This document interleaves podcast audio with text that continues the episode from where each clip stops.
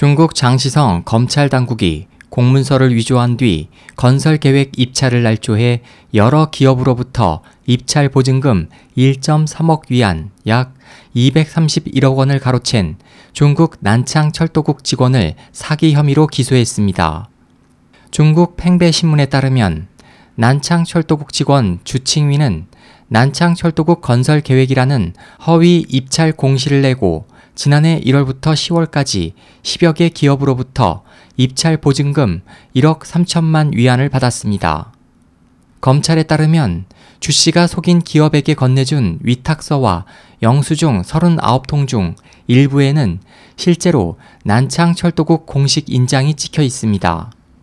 이에 대해 사기를 당한 기업들은 관리직 간부도 아닌 말단 직원이 철도국 공식 인장을 사용한 것은 철도국이 관리를 태만했기 때문이라고 비난하고 있습니다.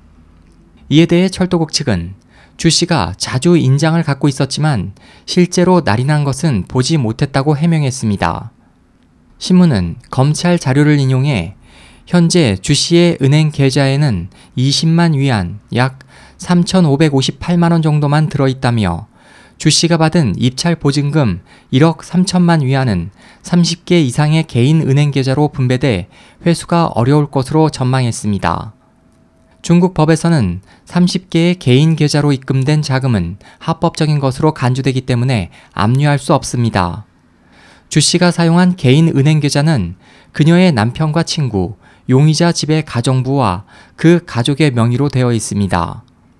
검찰은 이번 사건이 주 씨의 단독 범행이라고 결론을 내렸지만 중국 언론과 네티즌들은 말단 직원이 이렇게 큰 권한을 사용했다는 것은 관리부의 무능을 드러내는 것이라 비난하며 반드시 관련 배후가 있을 것으로 보고 있습니다. SOH 희망지성 국제방송 홍승일이었습니다.